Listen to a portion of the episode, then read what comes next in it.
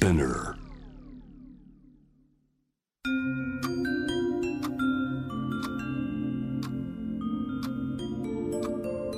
こんなこときっと取るに足らないからと性にまつわることを一人で悩み考えたことのある人たちへ。ここは気負わずに話せるお泊まり会。いつまでも終わらない会話の時間がその後の日々を支えるように個人的な思いの交換が私たちを救うのだ。私とあなたでおしゃべりを。私たちのスリープオーバー。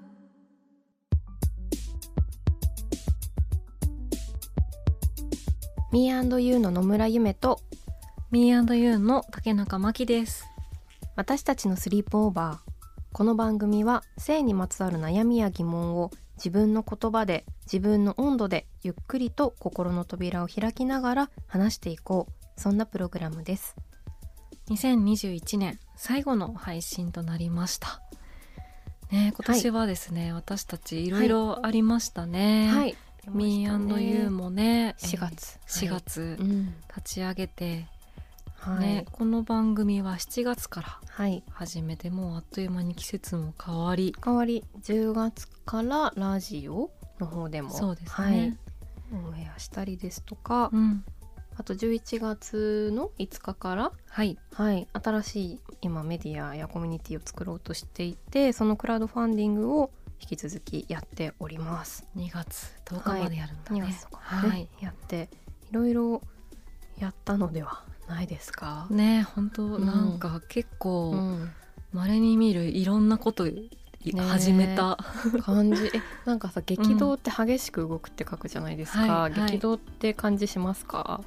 激動って感じがあんましてないんだよね。そう確かに。不そうでもさなんかこの前いやなんか結構いろいろやったよねあれみたいな、うん。激しくはないけどなんかみたいな。なんだろうね。ね、まあそうん。のコロナ禍っていうこともあって、うん。うね。こうね移動は少ないっていうのもあるのかもしれないですね。それはそうだね。人とね、お会いしたりとかあとやっぱりこう、なんだろうね。こう夜まですごい飲んだりとかね。そう。そういうの確かになかったから。まあね、でもいろいろうん。やったよ。だからやったね。うん。お疲れ様。お疲れ様でした。はい。ねさてそんな今回はゲストにフェミニズムやジェンダーの問題に目を向けるフリーライターのエミリーさんをお迎えします。番組がスタートしてから早くも5ヶ月。これまでに扱ってきたトピックスを改めて振り返りながら忘年会のような感じで3人でおしゃべりできればと思います。私たちの泊まり会にあなたもぜひご参加ください。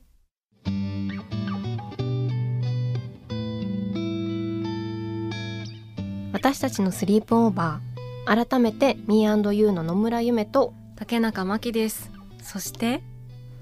エミリーです。わー。いわいわいわい。いやこの始まり方はちょっと初めてじゃないですか。そして、はいそして3人目っていう感じがする。ちょっと今言うとき緊張しました。よか Me&You and エミリーってことですね。すごい恐れ多い光栄です。MYE っていう。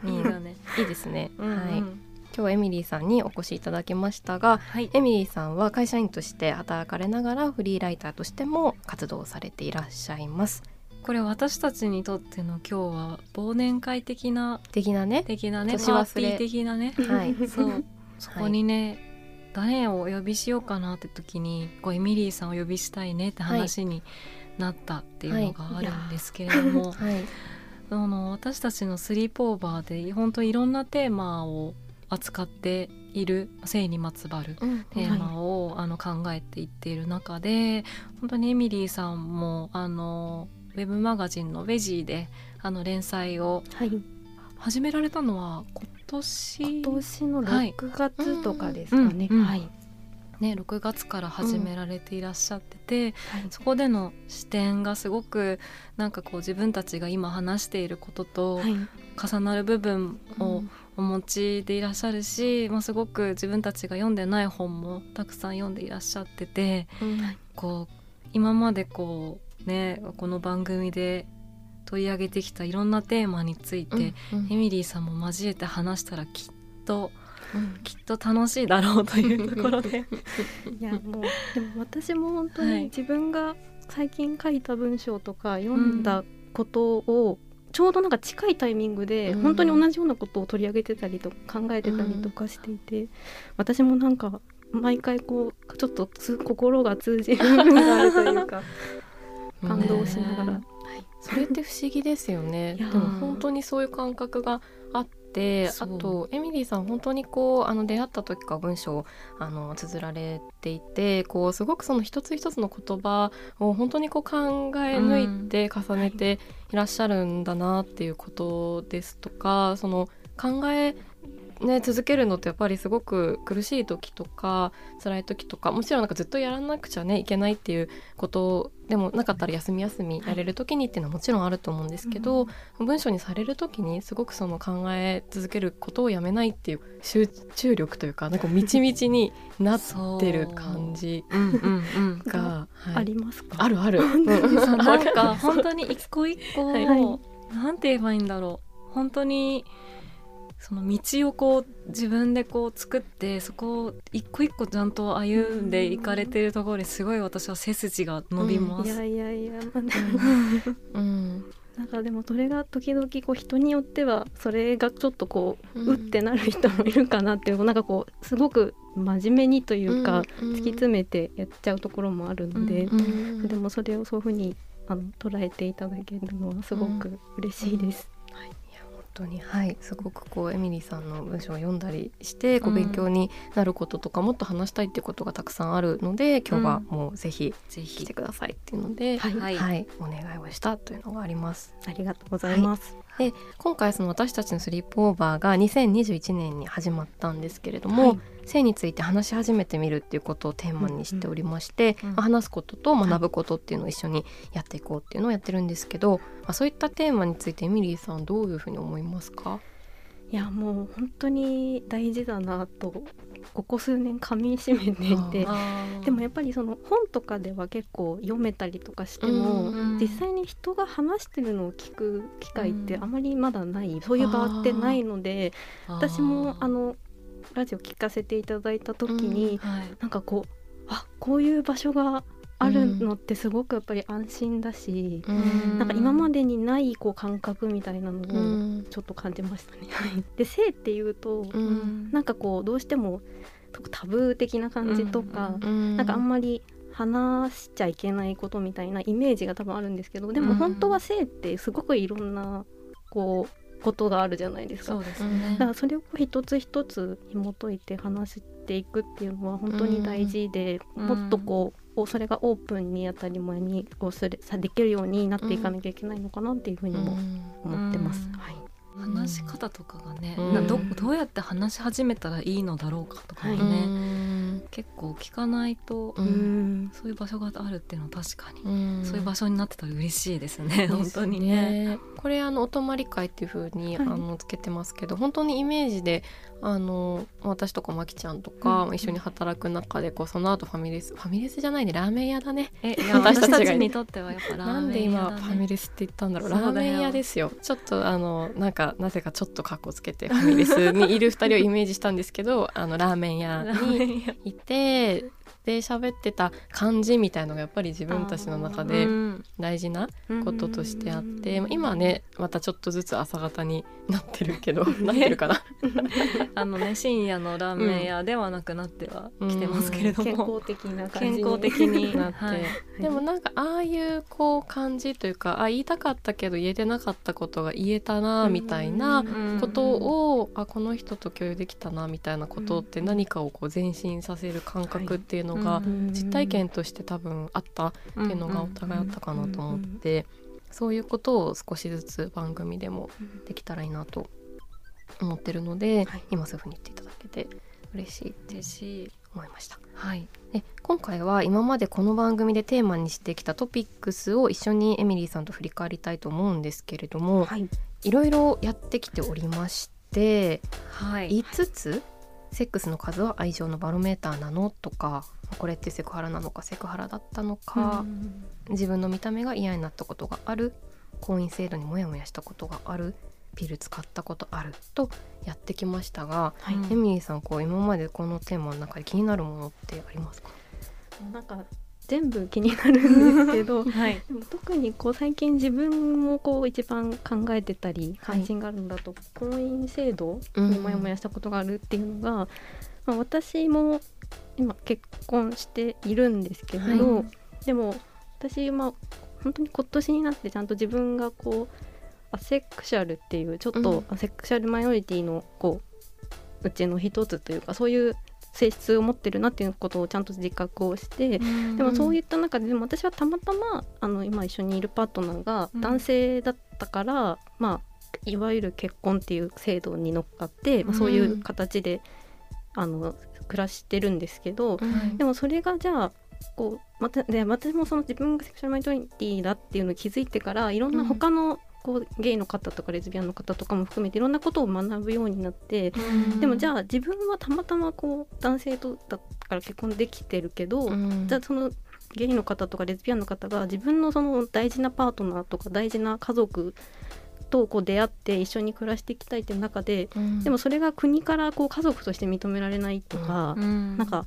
大その大事な関係性って本当になんで男女じゃなきゃいけないっていうもう意味がわからないなみたいなことをどんどんどんどん思うようになって、だからなんか私自身もその結婚しできてしまってることへのこう罪悪感って言ったらあれなんですけど、うん、なんか本当はみんながそうあるべきなのに、自分だけなんかたまたまこう運が良かったからじゃないですけど、みたいなそういうふうになってしまってるのがすごく嫌で、まあ、だから結構あの同性婚のなんか今訴訟とかもいろいろやってたりとか、はい。まあ、そういうのをなるべく追いかけたりなんか署名がオンラインであったりとかしたら、はい、あの絶対こう署名したりとか、まあ、ちょっとずつ自分でこうできることを学べることっていうのはやって、まあ、一日も早く誰でもがこう自分の大事な人とこう性別問わず家族になれるっていう風になってほしいなっていうふうに思いますね。このね婚姻制度の会もすごくいろんなね、こう歴史だったりとかこう結構本当に分かってるようで分かってないことっていうのがすごく婚姻制度に関してはあの自分にとってもすごく多かったなって思いましたし、ね、うん、寺原先生、ね、寺原先生がもうお越しいただいて弁護士の。あの本当にこう今あのエミリーさんおっしゃってたようなこの制度にそもそもこうあの制度をこう選ぶとかることができるっていう時にその制度にどれぐらいのこう、まあ、権利というかがたくさんあるかくっついてるかっていう話にこうなって、多分こうあの公的なものとかいろいろ行政のサービスとか、まあ、いろんな企業のものとか入れたらもう100とか1000とかとか あるんじゃないかっていうのを聞いて、へえってやっぱり驚いてしまうほどにこう自分もやっぱりそれを得られてるってことに気づかないっていうことがやっぱりね一つこうね、あの得ることができるとそこに気づかないっていうことをでも知って、じゃあどうしようかっていうことを本当にしていく必要があるねっていうことを学んだ。なって学んだよね、うん、最近東京都がね同性パートナーシップの話だったりとか、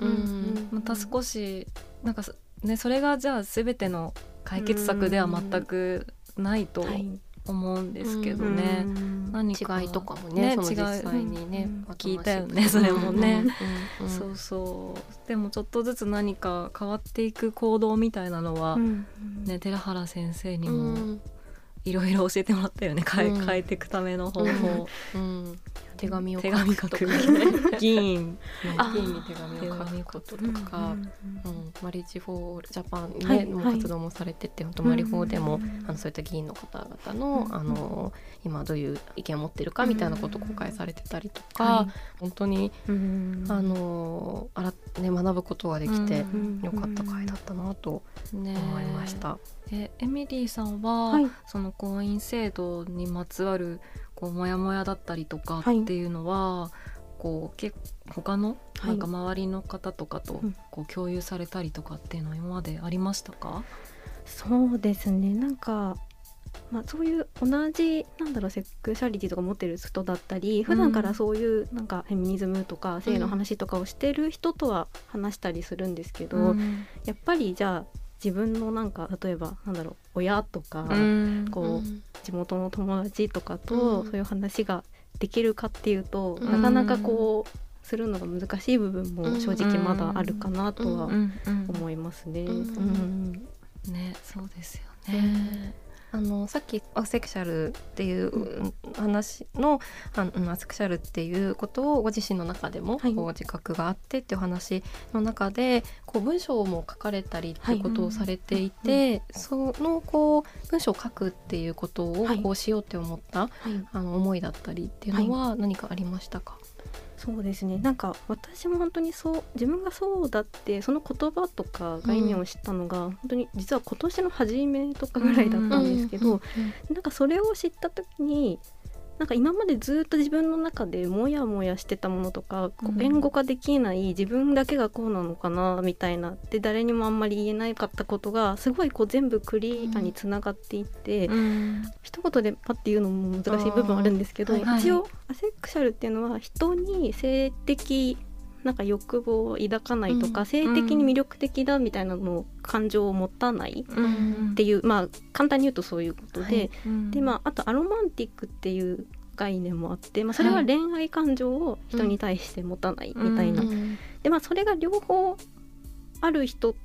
をアセクシャルって言っちゃったりもしてると思うんですけど、まあ、でもその中にも本当にいろんなグラデーションがあってなんか全く本当にそういう気持ちを誰にも抱かない人もいれば、うん、なんかすごく親密になった人にだけは抱く人とか、うん、なんかもう本当にアセクシャルって言っても全然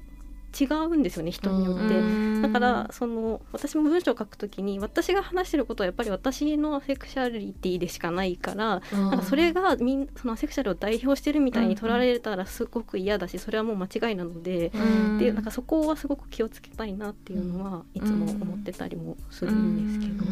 まあ、なのでこう恋愛をしないとか恋愛が全くその重要自分にとって重要じゃないっていう人、必要じゃないっていう人が世の中にはいるっていうことが、うん、まあ、なんかもっとこう当たり前になっていけばそれはなんかそのセクシャリティ関係なくっていう部分もあるとは思うんですけど、なんか恋愛しないとかそういう感情を持たないっていうことが決しておかしいことではないし、そういう人っていうのは普通に今も世の中にいっぱいいるんだよっていうのがもっとこう知ってもらえたらいいかなというふうに思いますね。なんか本当に例えば何かこう友達同士の会とかで、はい、こう好きな人いるのみたいな言葉も、恋愛的に好きな人がいる前提での問いかけだったりとか、うなんかそういうただそのねアロマンティックとか、はい、そういう言葉を知ると、でもそれは本当にそこを前提にするのもちょっと違うっていうことが、ね、分かったりとか、ね、本当にそう難しいんですよね。なんかうん、私も別に恋愛の話するのが嫌いだったとかもないし、うん、なんか人間としては人のこと好きになるので、うん、ただなんか友達が好きな友達として好きな感情と、こう恋愛として好きな感情の違いがあんまりわからなかったりとか、まあ、それも人によって違うんですけど、そうだから一概にあじゃあ恋愛の話とかなんか前は知らなかったからしちゃってたけど、うん、ごめんねとか言われるとそれもあそういうことじゃないみたいな。私も楽しくそれは話してたしとかっていうのもあったりとか、なのでなんか本当まあ、アセクシャルに限らずですけど、すごく複雑で、なのでなんかこうアセクシャルといえばこうだとかゲイといえばこうだみたいなのではないっていうのをどうやったらなんかこう、そう今回私たちのスリープオーバーで話してきたテーマですとか、はい、カラーのエミリーさんが気になったことについてお話しいただきましたけれども、うんうん、何かそことこうリンクするような本だったりをご紹介いただくことできますか、はい、パレットークさんっていうところが出している漫画でわかる LGBTQ っていう本があるんですけど、うん。はい、でそれがもう本当に何だろう学生さんとか会社のこう研修とかで使えそうなぐらいすごく分かりやすく、いろんなそのそもそも LGBTQ っていう言葉が何っていうところから、すごくいろんなことをこう身近なこう具体例とかも交えながら説明してくれる本があるんですけど、まあ、その中でまあ、今まで例えばその同性婚はできないけど、まあ、なんかパートナーシップ制度があるからまあそんなに不自由なく生きれるのかなとか、なんとなく漠然としたそういう気持ちしかなかったのが、結構その中で、じゃあその婚姻制度とあのパートナーシップ制度は実はこういうところがこう全然違くてとか,、なんかそういうみんな漠然と多分こうみたいに思ってることが一つ一つこう丁寧に説明されてるものなので、なんかそれを読んだ時にあなんか特権を持ってる側というか、なんか普通、社会の中で普通とされるこう制度とか、あり方に乗っかって生きていける人ってそうじゃない人のことのやっぱりあんまり考えられないし、そのそのその人たちがどういう状況にいるかってそんな調べたりとかなかなかできないと思うんですけど、でもそれを知ることでなんか初めて問題が見えてきて、なんか考えるきっかけになるのかなと思ったので、それはなんかぜひあの当事者そうじゃない人問わず、いろんな人に読んでほしい本だなと思いますね。はい、うん。うん、そう。なんか漫画ってすごいいいなっていうふうに思ってて、うんうん、なんかあの染谷さんの回でも漫画でわかる男の子の性っていう,、こう漫画紹介してくださってて、あれも私ももう結構ねすごい一日で読めたから、で一日で読んだだけでこんなになんだろうこんなに変わるというか。なんか本だとねもしかしたらあちょっと入り口ハードル高いからって言ってやめちゃう人がいたとしたら、はい。はい、すごい漫画って入り口になるなって改めて思って。そうですね。その本もねすごい読んでみたい。なんかしかも学校に置いたりとか、それこそ職場に、あそうその本を学校に置いたりして本当ボロボロになるまで子どもたちが読んでるって言っててそれってすごくすごいよね。素晴らしいなと思いましたし今のこうパデットークさんの本とかも、なんか職場とかね、なんだろうねなんかなんだかそれが大事な人になのか、ちょっとそのケースバイケースだと思うんですけれども、あの何かそこの一冊からっていうこととしてコミュニケーションとか、こう学びの扉が開くみたいなきっかけにすごくなりそうだなって思って。こうインスタグラムとかね、投稿も本当にね、そうなんですよ。本当にすごいいいねしてしまう。あ、いいね、保存、いいね、いいね、保存。そう、なんか本当にさらって読めるんですけど、はい、すごい大事なキーワードとか概念とかがこうパッて入ってきて、理解しやすいすごく素晴らしいコンテンツをたくさん出されてるので。エミリーさんがおっしゃってたそのセクシャリティ自分が例えば当事者だったとしても、はい、こう自分が代表しているわけではないっていうような話ですとか、はい。うん、その名前を付けるっていうことが実際どうなのかみたいな話も、うん、こうつい最近にあのパレットークさんのインスタグラムであって、うん、あのもう本当にそれでそれを決めつけるっていうことは、あのもちろんち違うというか、けれどもその名前があることで、あの自分はあこういう自分の違和感っていうのは、すでに持ってる人もいて、うん、こうだったのかもしれないっていう感覚を得たりとか、私たちのスリープオーバーでもお便りでこう、そういう揺らぎが自分の中にあって、今まではこうその揺らあの揺らぎはないと思ってたんだけれども、そうなのかもしれないっていう話のお便りがたりもしましたよね。ね。言葉をね知るっていうところからこう始まっていくこともかな、ね、必ずあるというか、でもそこのね言葉にこうカテゴライズされるとはまたちょっと違うというか、そこの難しさが。しなんかそれあのまきちゃんさ、あの読んでたの差別は大抵悪意がない人がそれ読みたいと思ってました。タイトルがねすぐ出てこない。私もあのそれ今その読み読んでるんですけど、うん、でもその中にもその、はいあのじゃあマイノリティでこの人はこうだよね、はい、みたいな決めつけが例えば、まあ、今あるあるとして、でもじゃあそれはマジョリティの人にそういうことがあるか、なんか男性が話してたらあ男性を代表してあなたはそうなのねってなるかとか、女性を代表してあなたはそうなのねってなるかっていうと、やっぱりそれはそうではないっていうことを考えたら、それはマイノリティの人であっても、あの誰であってもそうだよねっていうこともあるよねみたいな話がね、ありましたよね。こうどう自分のその見えてない部分がその特権だったりとかに、あの気づくかっていう具体例が結構載ってた本です、ね、差別は大抵悪意のない人がする、見えない排除に気づくための10章、はい、キム・ジヘさん。はい。そしてエミリーさんウェジーというメディアでフェミニズムやジェンダーにまつわるブックレビューコラムを連載されていますが、はい、エミリーさんがその本を紹介するときに、はい、こうどういうことを心がけながらご紹介していくかっていうのもお聞きしたいなと思いました。はい、そうですね。私が書くときに気をつけてる心がけてることって大きく言うと2つあるんですけど、まあ、1つはまずなんかその著者の方がこう、はい、この本で書いてることをあんまり自分のこう都合よく解釈したりとか,、なんかその自分の言いたいことを言うために、なんかちょっと歪めちゃったりとかっていうことは、うん、本当にしたくないなって思ったので、はい、その書き手の方の思いとかそのこ、うん、書きたいことに割とこう誠実に、あの向き合って書くようにするっていうのはすごく気をつけたところと、はい。まあ、あと,、えーと、そのあと読んでくださる方のことを考えた時にも、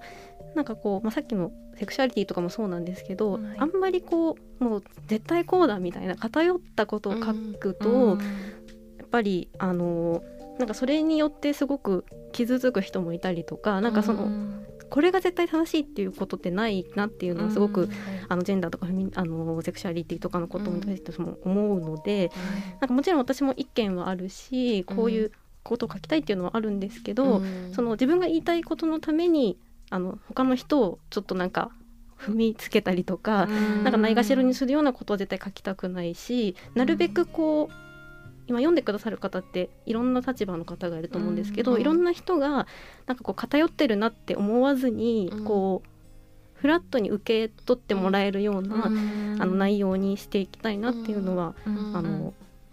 思っているところではありますかね。すごいそれを本当に感じますよね。本当です。いや本当にすごいやっぱり誠実な差をすごく感じます。しその踏みつけないとか、うん、さっきおっしゃってたことが本当に文章に一つ一つ詰まってるなって思いながら 聞いてました。だといいんですけど、うん、それでもなんか本当にそう強い言葉でキャッチーなことを書くっていうのは本当になるべくやりたくなくて、そう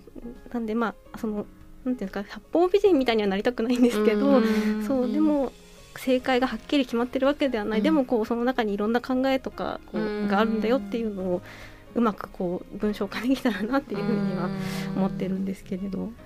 本当にこう人が書いたものもそうですし人が言ってることとかも、はいこう気をつけないと自分がいいように解釈してしまったりとか、でそのためにその言葉だったり行動を使ってしまうっていうことは、作品を紹介したりする時もありえることですし、こう日常の中とか、あと自分たちもこう編集のお仕事をしている時に。ね、それをこう自分が言いたいことをこう、なんか代弁みたいな感じでみたいにしてしまうことってすごくこう本当にしたくないとかしてはいけないっていう気持ちと、でもちょっとこうよろめくとやってしまいがちなというか、ことでもあるなというふうにこう感じるので、本当にそこはこう注意深くというか、こうやっていくっていう、ねそれも、うん、こう聞いて本当にこの人は何何を言おうとしてるのかとか、どういう経験から何を語ろうとしてるのかっていうことをすごく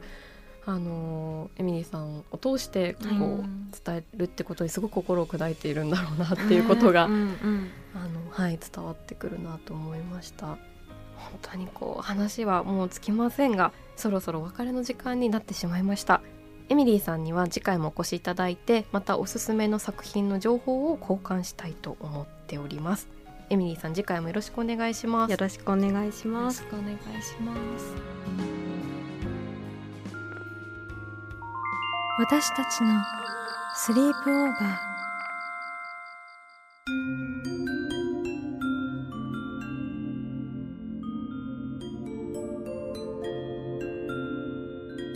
私たちのスリープオーバー。今回はフリーライターのエミリーさんをお迎えしました。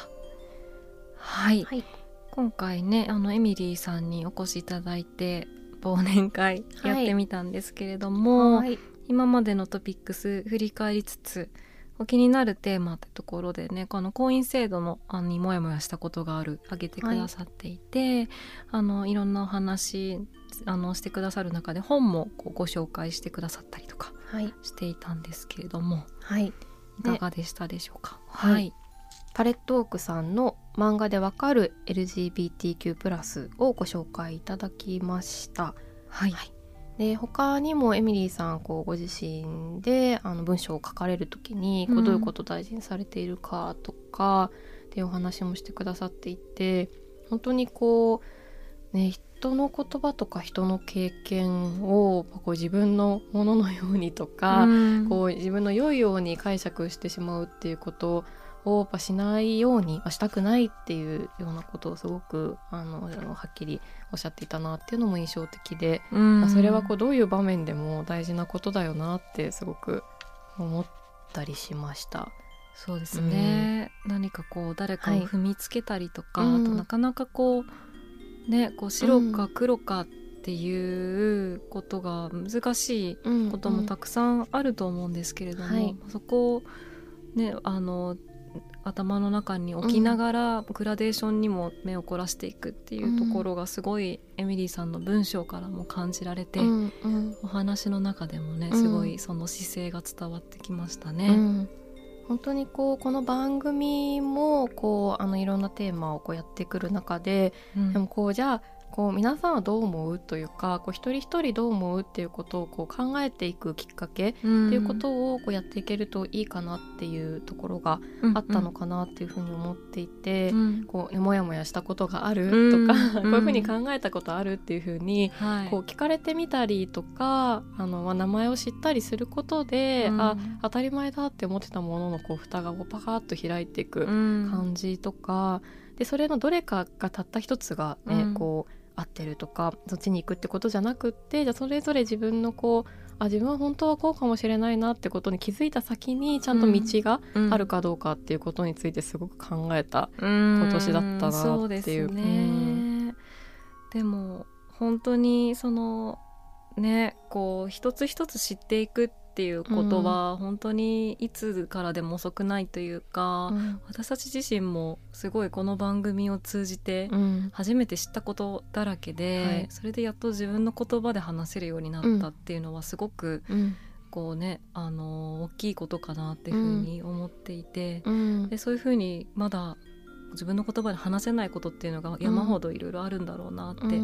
思っているので、一つ一つねちょっとその扉を開けていって、うんはい、自分の言葉で話していけるような、はい、なっていきたいなっていうふうに思ってます。はい、はい、来年もねやっていきたいですね。やっていきたいですね。はい、この番組では皆さんの声もお待ちしております。私たちのスリープオーバーのホームページからメールでお寄せいただけると嬉しいです。番組のインスタグラムから DM を送る場合はラジオネームを添えていただけたらと思います。メッセージをご紹介させていただいた方には番組オリジナルステッカーをプレゼントします。はい。私たちのスリープオーバーは毎週金曜日配信です。さらに JWEB の放送でもお聞きいただけます。金曜日深夜1時30分から FM81.3 JWAVE こちらもぜひチェックしてください。気負わずに話せるお泊まり会次回も私とあなたでスリープオーバーしていきましょうここまでのお相手は Me&You の野村夢と竹中真希でした。